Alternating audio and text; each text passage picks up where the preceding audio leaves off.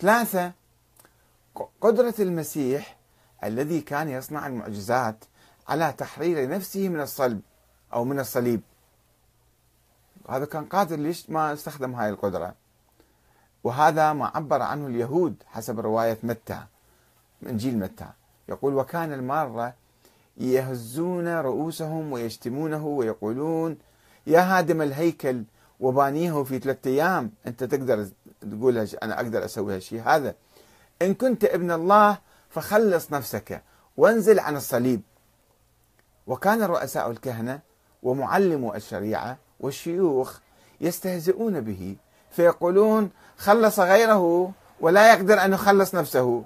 هو ملك إسرائيل يعني يدعي فلينزل الآن عن الصليب لنؤمن به. إذا كان مسوي العملية هذه كان المسيح اليهود كلهم آمنوا به. توكل على الله.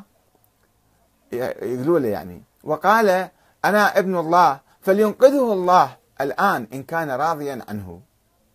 قالوا يضحكون عليه وهو كان عنده قدرة كان يسوي معاجز. أو على الأقل كان يدعي أنه يسوي معاجز. فاليهود قالوا له طيب خلص نفسك. فيمكن مخلص نفسه.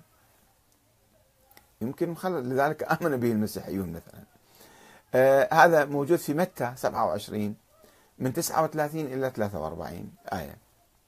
هذا أيضا دليل أنه إذا يريد يثبت لهم نفسه أنه هو مثلا ابن الله أو هو يعني من الله جاي أو كذا فكان ينزل ينزل عن الصليب ويهرب ويحرر نفسه فيثبت للمسيحيين أو لليهود أنه أنا قادر أنا معجز يعني.